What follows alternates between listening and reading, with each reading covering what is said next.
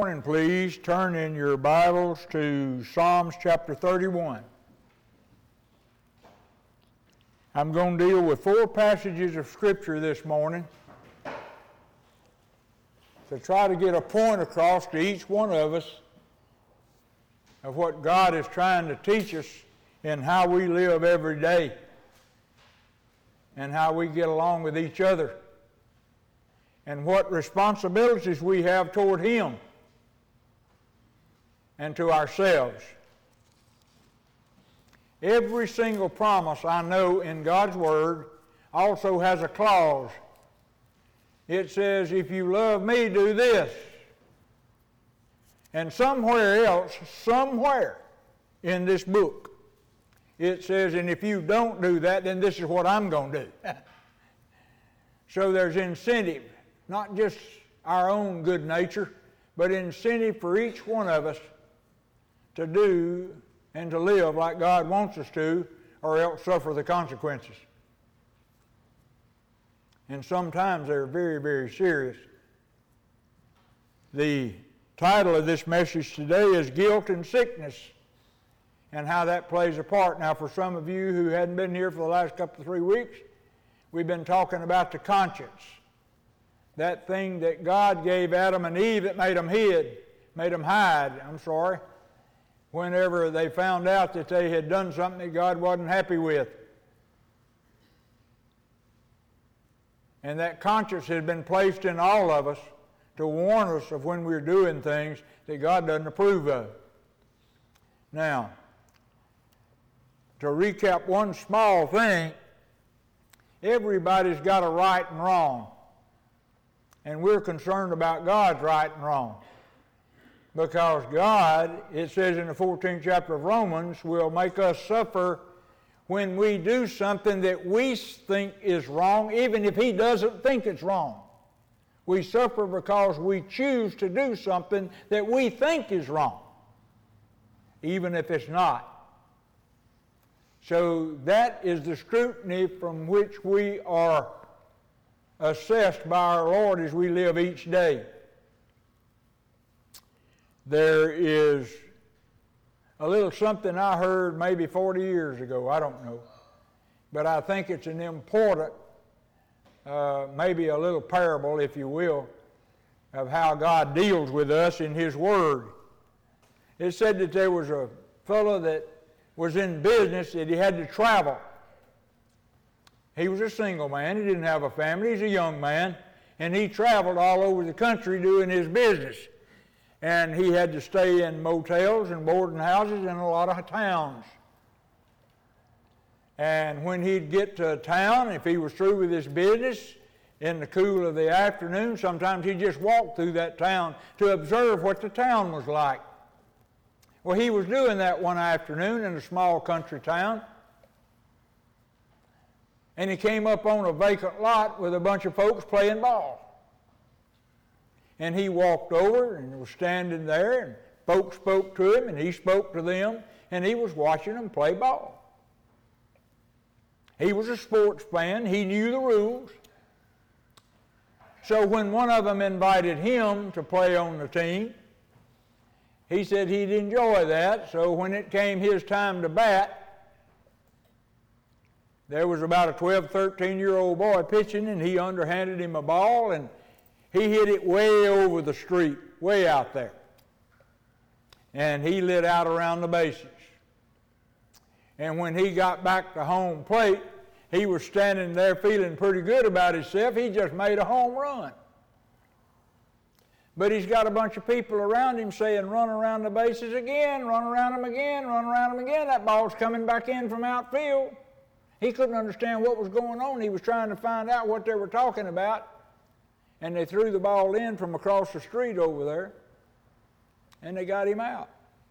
And he didn't understand. And while he was standing there trying to figure out what was going on, there was a young man stepped up and said, Well, here's the way we play. We have the same people every day, every Sunday or every Saturday or whatever, playing ball here, and we, because the field is so small, we've developed a set of rules that make it fair to everybody because when a, we playing with kids and grown ups, and whenever a fellow can stand up and hit a ball like you can, we've just got a rule that you got to run around the bases twice to get a home run. He said, But wait a minute now, that's not fair. And the fellow said, Well, fair or not, that's the way we do it right here. So I want to tell you something, folks. There's a lot of times in our relationship with God, we say, Well, Lord, that's not fair. I'm suffering and it's not fair. But I'm going to tell you something that I've learned.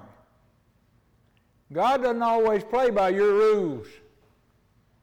And if you're going to get anywhere with Him and make those home runs, you're going to have to play by His rules, whatever they happen to be. Here's a rule book right here. And that's what we're dealing with today the sickness that comes from guilt, and the guilt that comes from making actions against our conscience. The conscience being a warning device to keep us straight. And everybody's got one. And when we get born again, when we become a Christian, the Holy Spirit starts working on our conscience to give us a Jesus conscience, a God conscience, and not just a good and bad conscience. Because you see, the problem is with everybody in this room, I guarantee you, there's a whole different set of rights and wrongs for every one of us. We saw that a couple of weeks ago in Hebrews when it talked about that when people are discerning and reasoning out whether something is right or wrong, there's a group of people that excuses the people for doing what they did because they agree with them that it's okay.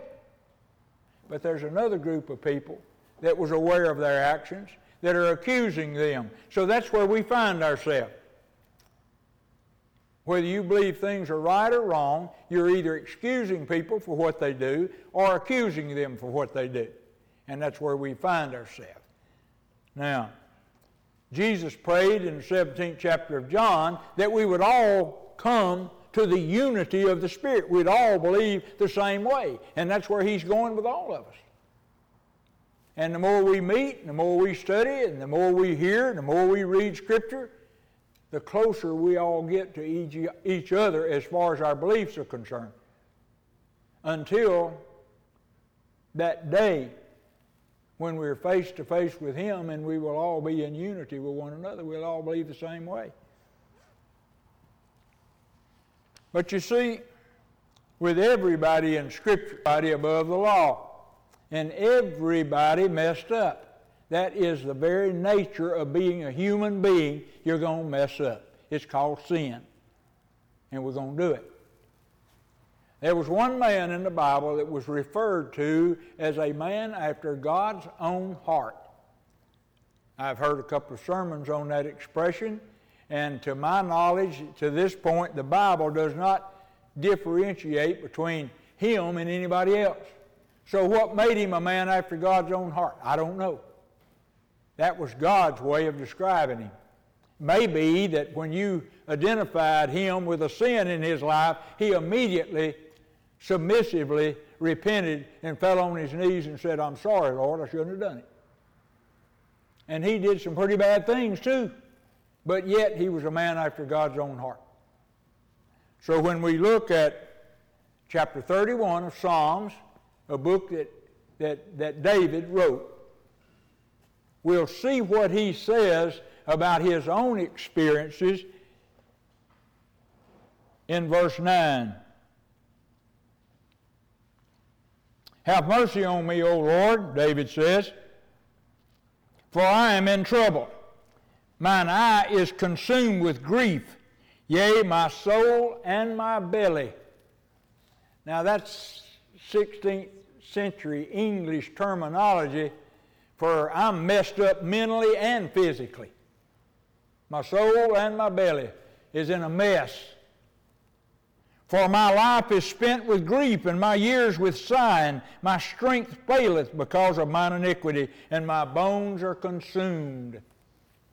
David says, I am in bad shape, and it's all because of my sin. I was a reproach among all mine enemies, but especially among my neighbors, and a fear to mine acquaintances. They that did see me outside fled for me.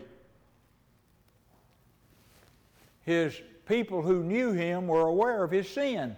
After a bit, they all knew it. Moses says to his people Israel, Be sure your sins will find you out. God is not going to hold your hand and help you hide a sin. He's not going to do it.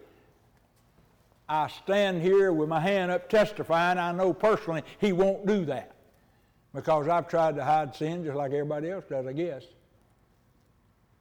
And he won't hide sin for you. He's going to expose you in your sin. And eventually he'll do it. Sometimes it takes a while.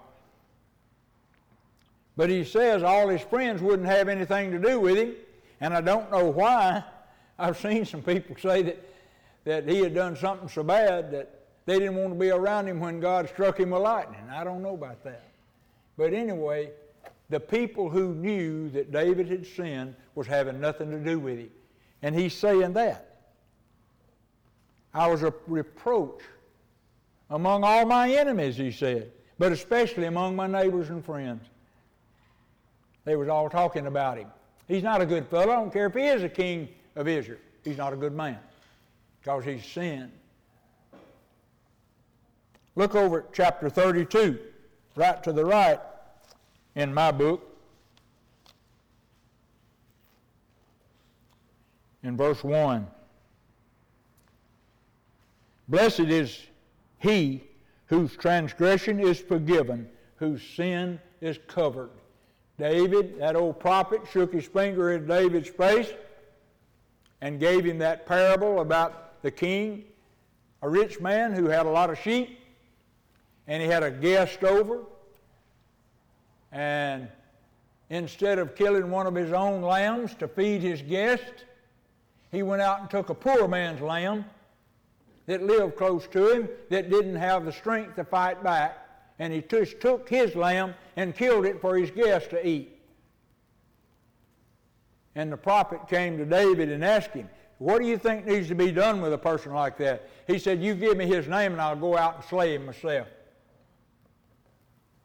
And the book said it shook that old crooked finger at him and said, You're the man. And David didn't think everybody knew about his sin, but they did. And when the prophet brought it to his attention, he fell on his knees and asked forgiveness. This is after that point. Blessed is he whose transgression is forgiven, whose sin is covered. Blessed is the man unto whom the Lord imputeth not iniquity. In other words, doesn't hold a grudge against somebody because of their sin. God forgets it as soon as you ask forgiveness for it, He's forgotten about it. And in whose spirit there is no guile or no deceit. This deceit thing is something I've learned that is bigger than I thought it was.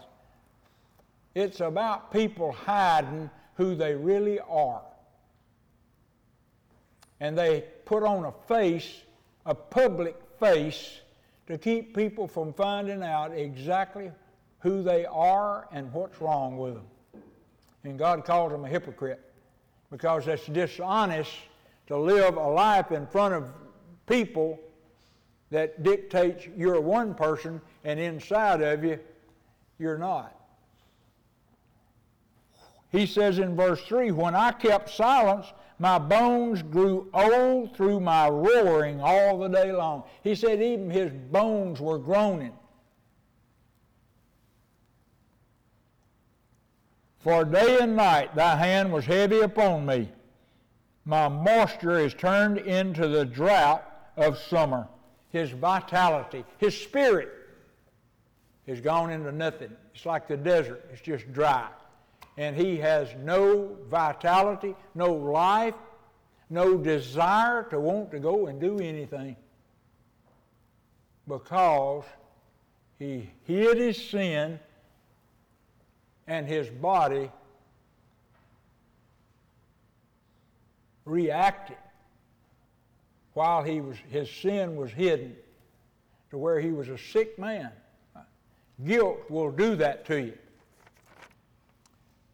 so many people in the church are dealing with guilt because of something they've done in the past. And you know, a Christian and even a churchgoer, someone, someone who has heard sermons, ought to know more about sin than anybody else because this thing that we do with Jesus Christ and the church is all about sin. If we didn't have sin, there wouldn't be any use in us doing anything but going fishing on the river on Sunday morning. So we ought to be experts about that. But then he shows when he confessed, he tells again about how bad it was. And then he says, Blessed is he whose transgression is forgiven. So he's understanding how bad it was then and how good it is now. If you will, please turn over to James chapter 5.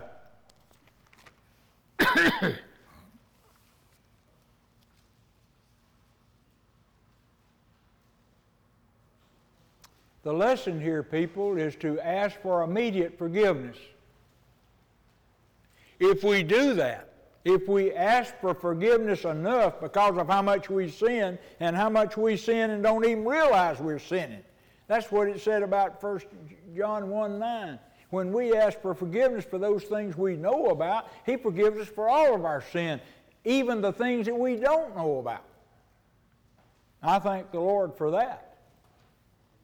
Because I, I have seen it explained to me how a person can sin and not know they're sinning. And it's possible. It's very easy, in fact. So I thank Him for automatically forgiving me for those things that I don't do that, that, that, that are right or that I do that are wrong, even when I don't know about them. But in James chapter 5, here's the New Testament account about people who are sick, starting with verse 13. Is there any among you afflicted? That word translated means suffering. Any among you suffering? Let him pray. Is there any merry? Let him sing psalms, sing songs. Is any sick among you? Let him call for the elders of the church and let them pray over him, anointing him with oil in the name of the Lord. Now, there's one point I'd like to make about that verse. It says what we're to do if we find ourselves sick is call the leaders of the church and have tell them about it and have them pray over us. And then it says go take our medicine. This is not a ceremonial anointing, just to put a little oil on somebody's head to say that's part of the ceremony. That's not what it means. This word here, anointing him with oil, is medicinal word. It's a word used for taking medicine. So those people who believe that all you've got to do to get over a sickness is to pray that takes care of them because it says you pray that you will be healed, but then you take your medicine too. Go to the doctor. Let him do what he can do because God can bless him in his working with you, trying to heal you from your sickness.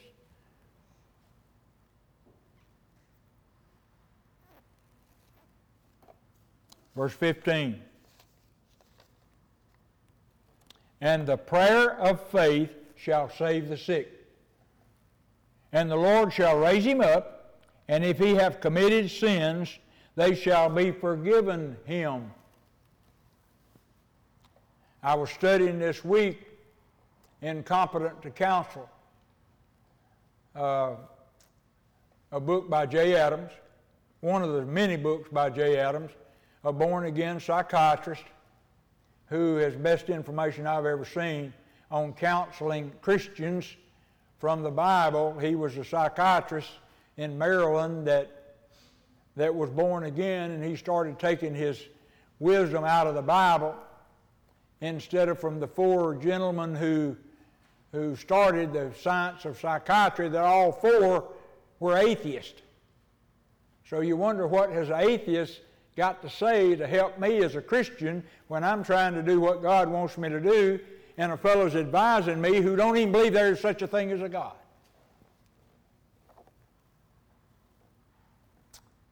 And the prayer of faith shall save the sick. And the Lord shall raise him up, and if he have committed sins, they shall be forgiven him. Now, he made that point that all of our sickness is not directly related to our sins or a sin. Some of them are, but all of them aren't.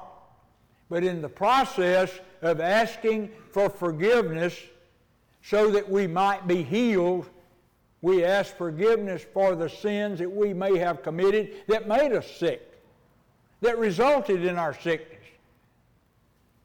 because only to be forgiven would be to be healed.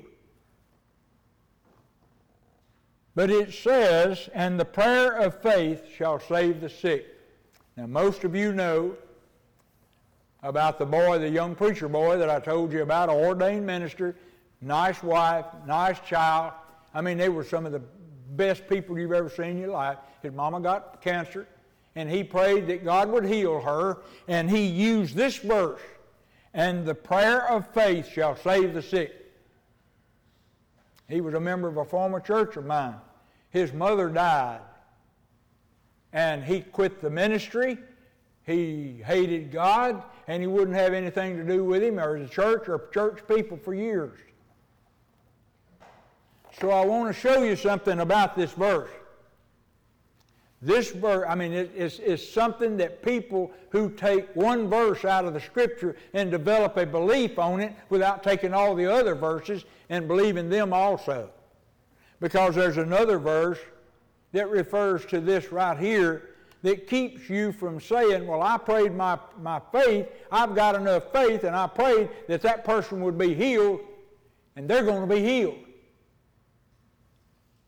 Turn, if you will, please to 1 John chapter 5, and let's look at another principle of God. Along with the prayer of faith shall save the sick. Chapter 5 of 1 John and verse 13.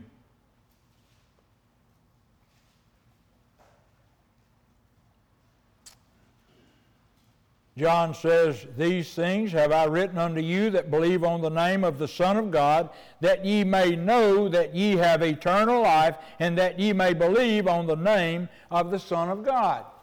Now, why would he say that again? I mean, if we're born again, why would he repeat that to us to remind us? And I think it's for this reason, maybe. I don't know for sure. I don't know the mind of God on everything unless he says so. But it may be on this one right here that people are praying the prayer of faith, just like this boy did. His prayer didn't come true, and he started hating God because of it. He lost his mother. So he says, These things have I written unto you, that ye may believe on the name of the Son of God. So you won't do something like that. And look at the next verse. And this is the confidence that we have in God that if we ask anything according to His will, He hears us. And if we know that He hears us, whatever we ask, we know that we have the petition that we desire of Him. Now, I've learned to turn these two verses around and teach them backwards. Because here's the point. Verse 15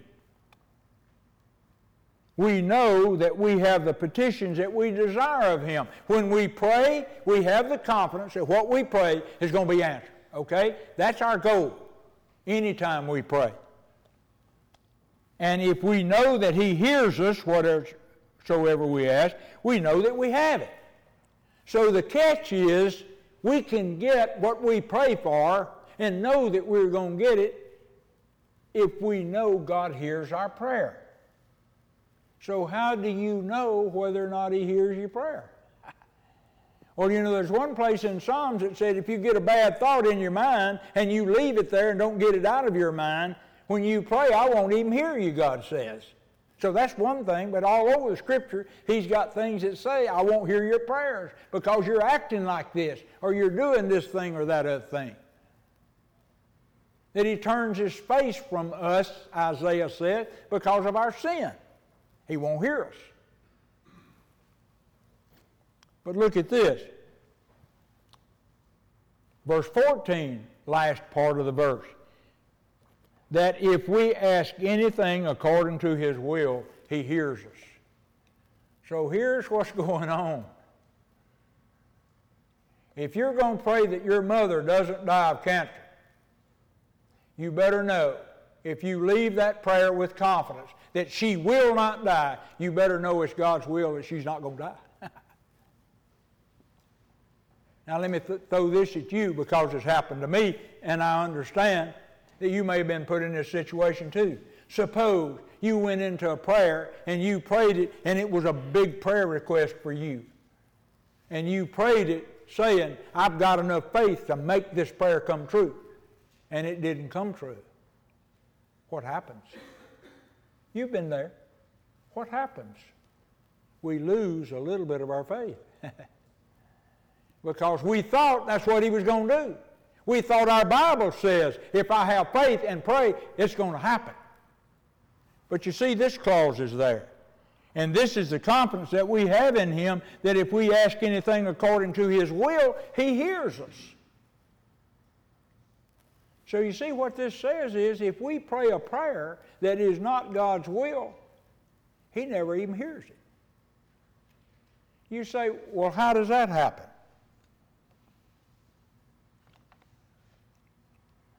in Romans chapter 8, verse 26, it tells us that when we pray to heaven, the Holy Spirit that dwells within us takes that prayer, changes it where it's acceptable to God in the throne room of heaven, and delivers it to God.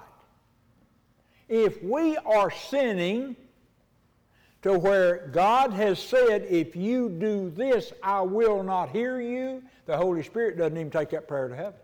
So God never hears it, so it won't be answered. That's what he's saying here. So there's clauses. There's always clauses.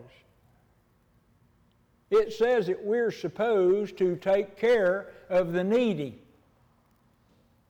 and the weak but he says in another place, if you stop your ear at the cry of the poor, when you cry out, I won't hear you. So you see, there's a lot of promises all through this scripture, and I'm going to tell you, I was a nut about promises. I wanted to know as many of them as I could because I felt like every time I learned another promise, that was something God said He would do if I did. So all I had to do was take care of my end and knowing I was going to get a blessing from God. But then I got to finding all these clauses. If I walk past a man who needs something and I won't give him something, then when I cry out to God, Lord, I need so and so, he won't hear me. And that's the relationship we have with our God. He's not some old big fat grandfather that's going to give us everything we want, like Santa Claus. He's not. Because there are conditions that have to be met in order for us to receive the blessings that God has promised us because somewhere else in the Word, they're all not jumbled up in one place, so you'll know. But everywhere that He gives us a promise that He will do this, He says, if you'll do that. So, what we see here, and this is the confidence that we have in our God, that if He hears our prayer, He'll answer it. But we've got to pray in His will and know that is His will before He will give it to us. And we can confidently say, I know I'm going to get an answer to this prayer because God said so.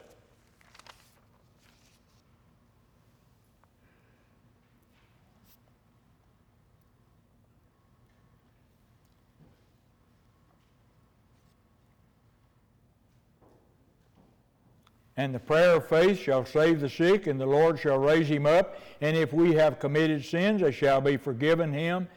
Then he says in verse 16, confess your faults one to another. Don't hide your sins from each other.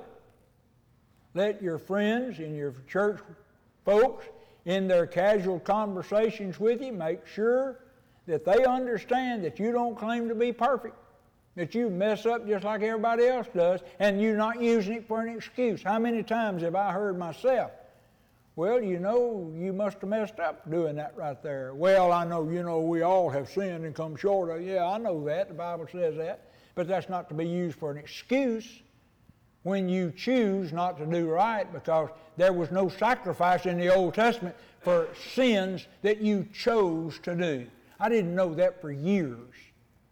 The sacrifice that they had made reference to in the Old Testament was for those sins that you did accidentally. Confess your faults one to another and pray for one another that ye may be healed. The effectual, fervent prayer of a righteous man availeth much. Now, that is an interesting thing to say right there because after he's told us this, and I happen to know about that other scripture over there and fit it into this one right here, he said, You got to understand something. Yes, I won't hear your prayer if it's not in my will. And so if I don't hear your prayer, then I can't answer it. But you got to understand something. The effectual, fervent prayer of a righteous man availeth much. Okay, am I a righteous man? If you're a born again believer, you are, because the Bible says you are. So if I'm a Christian, that covers the righteous man part. And the effectual, fervent prayer if I am sweating to get this prayer answered. I mean, this prayer, I'm not just throwing something up. I'm serious about this thing. It's serious with me, and I'm praying. Maybe one of my children are sick or something. And I mean, it's a big deal with me, and I want them healed. So the effectual, those things that make things work, the effectual prayer, the prayer that makes things work, and fervent, the one that has intensity from the prayer availeth much. So after he's taught us this and then showed us the clause, you may wonder if it's going to work, he says over here, but you got to understand. Because you are a Christian, I do special things for you when you pray. You're one of my children. And you know how fathers are about children. Don't you realize, he said in Matthew, that I do way more good for you than your earthly father does. They had to do the best they knew how. Me, I know how to treat you perfect. Perfect. And that's the way I treat you. If you will live like I ask you to live and be a testimony in front of other people, saved and unsaved because it says, you know, over the qualifications for a pastor be a man that is well thought of by them or outside the church. Even one of the qualifications for a preacher is it the community, the unsaved community out there that's outside the church thinks well of him. So he's got to be an honest guy, not just an honest preacher. He's got to live his life in an honest manner that gives him a good testimony.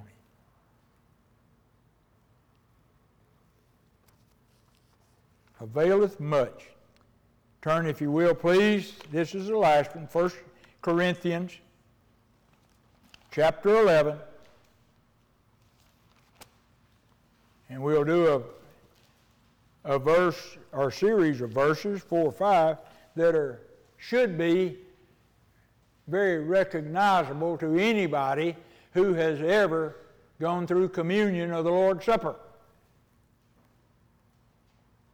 But I have read, I read it at every Lord's Supper that we have, but you would be surprised at how many people that are older people, even 50s, 60s, 70s, that have been participating in the Lord's Supper all their life and never heard this scripture, never heard it.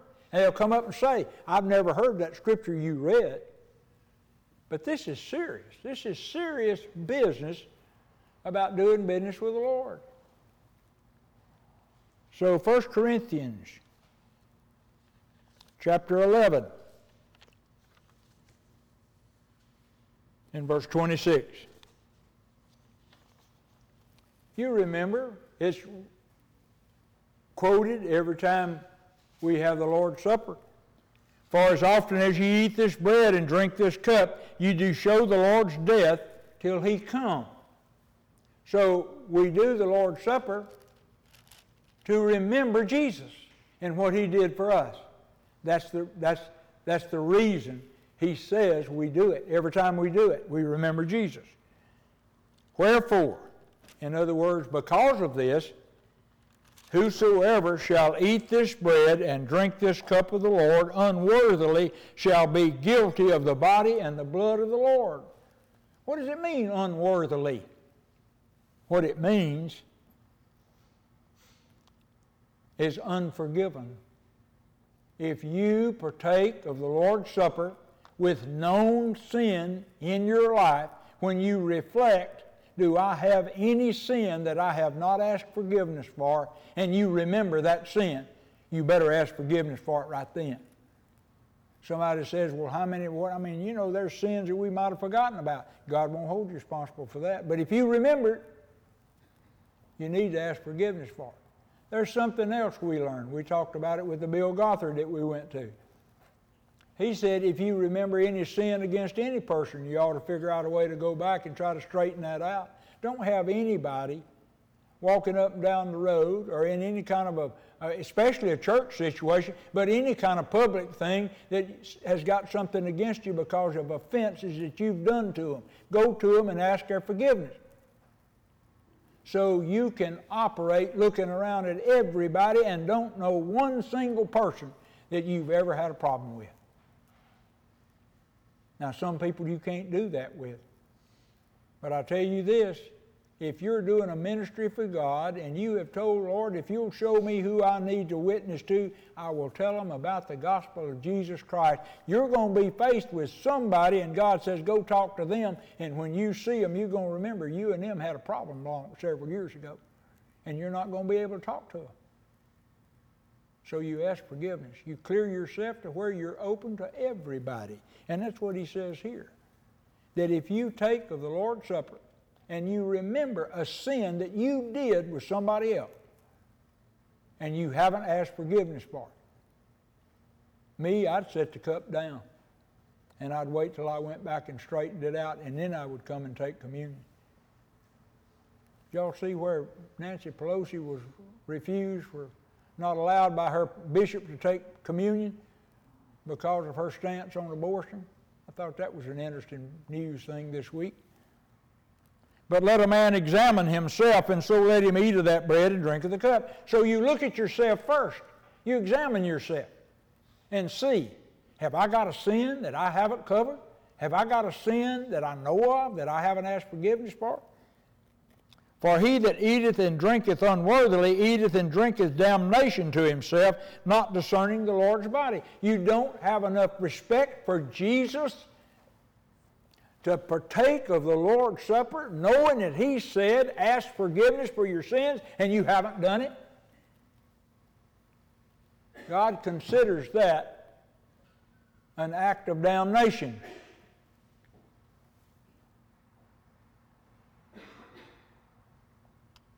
For this cause. Many are weak and sickly among you, and many sleep. They're dead. There are sick folks among God's children, us, because they participated in the Lord's Supper unworthily, without, with unforgiven and unconfessed sin on their heart. And many are dead.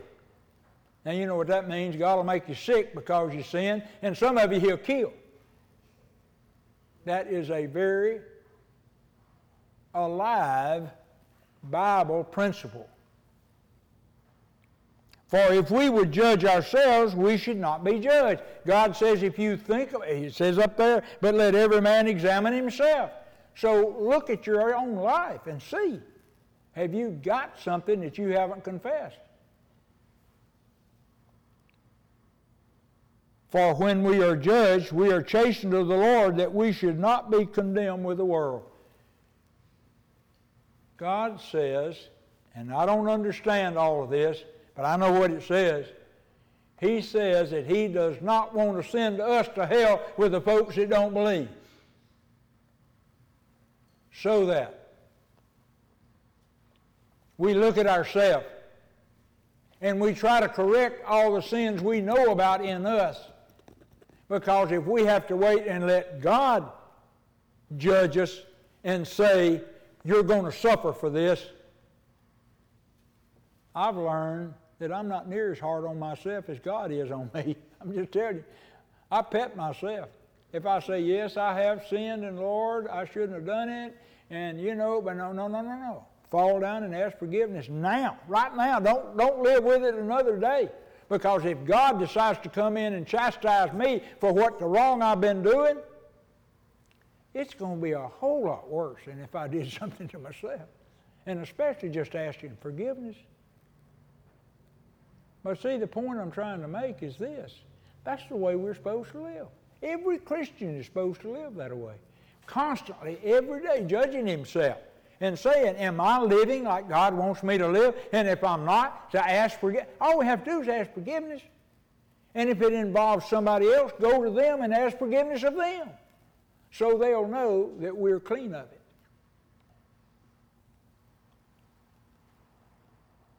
For if we should judge ourselves, we'd not be judged by God. And when we are judged of God, we are chastened of the Lord that we should not be condemned with the world. There's another one of those clauses. If you claim to belong to Jesus Christ, you claim to be a member of the family of God, and you go around here living with sin after sin after sin after sin, the Scripture says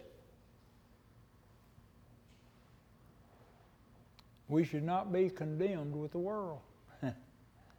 I don't want to sin so much and live a life that is so bad that they might scoop me up in that bunch that they're going to hell with and I get caught in the, in the deal. I don't understand it. I'll admit to you I don't. But that's what he says. So, the life of a Christian should be that we evaluate ourselves every day that we won't wind up like David with Bathsheba, that we won't wind up like these other people who have sins after sin after sin and they never stop to ask forgiveness for it.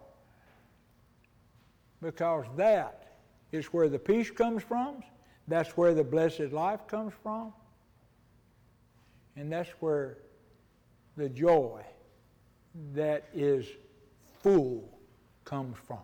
Peace and joy and a blessed life comes from living the way God has outlined from these four pieces of Scripture.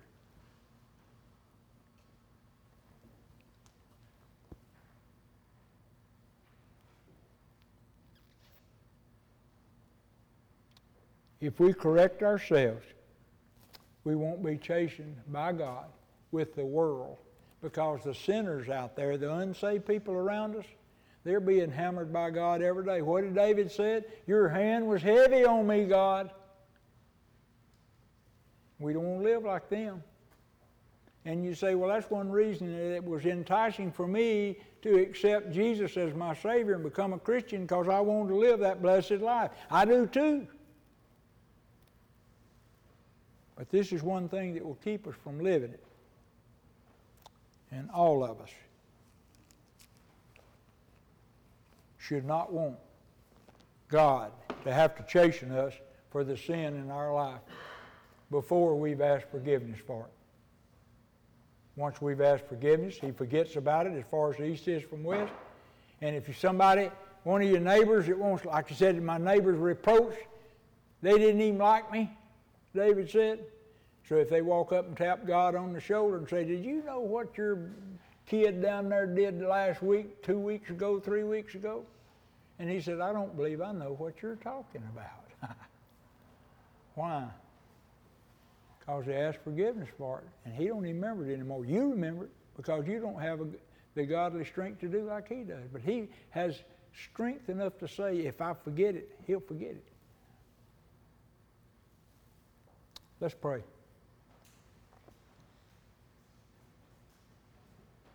Father, I thank you this morning for your word.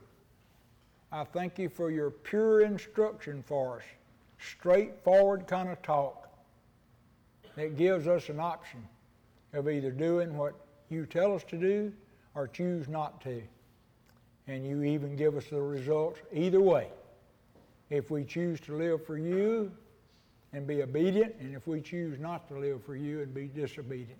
So, Lord, I thank you for this information because that leaves it up to me then. And I thank you for that. Lord, I praise you for not only your power and your might and your wisdom, but the fact that you explain it to us in a way we can understand it so we'll know what to do. So forgive us our sins, Lord. Continue to do that. In Christ's name we pray. Amen.